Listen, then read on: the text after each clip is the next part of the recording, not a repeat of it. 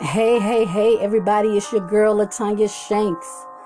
Welcome to my podcast show, Speak, where I speak the truth in love on today, where I speak to encourage you, where I speak to inspire you to be great. Hey, I want to give a shout out to my husband, Nelson Shanks, on today. I love you, baby.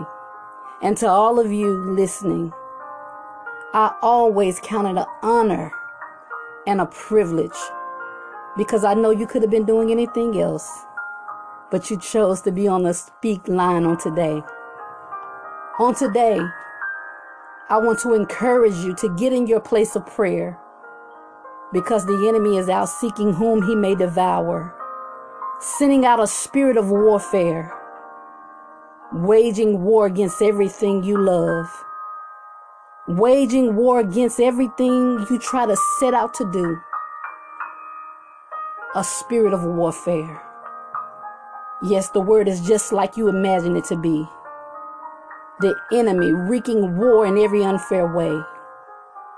A thief that comes to rob you, and a spirit that comes to wage war against your strength, against your mind, against your money, your family, your health, your businesses. See, we all have had to deal with this spirit in some part of our lives. But we just thank God, hallelujah, that He's given us the access to the weapon of prayer. The weapon of prayer to defeat every foe, every spirit that tries to come out against us to attack us in any way. For the scripture says, For the weapons of our warfare are not carnal, but mighty through God to the pulling down of strongholds. Prayer is where we gain our strength. The Bible says that the thief cometh only but to steal, kill, and to destroy. But Jesus, ha, he came that we may have life and that we may have it more abundantly. It is so important to pray without ceasing on today because prayer is what opens the vault to God's rich treasury in heaven. Prayer is what opens the glory of God in your life. Prayer is what causes clarity to manifest in every situation. Prayer is the master plan of God to defeat the enemy.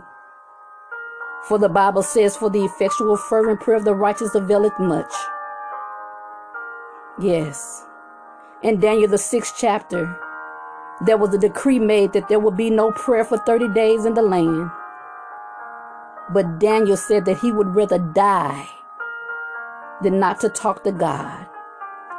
Prayer is our connection to God and our connection to the realm of the Spirit. Our spirit desires to be in commune with God. We must find that inner strength and the patience that we need to stay connected to God in prayer.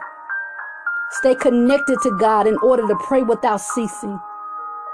The enemy brings so much distraction.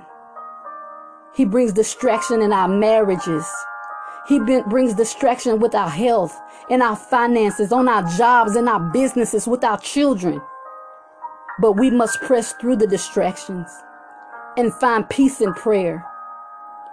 The scripture says in Isaiah 26 and 3 God will keep you in perfect peace when your mind is stayed on Him we have to remember who we're serving.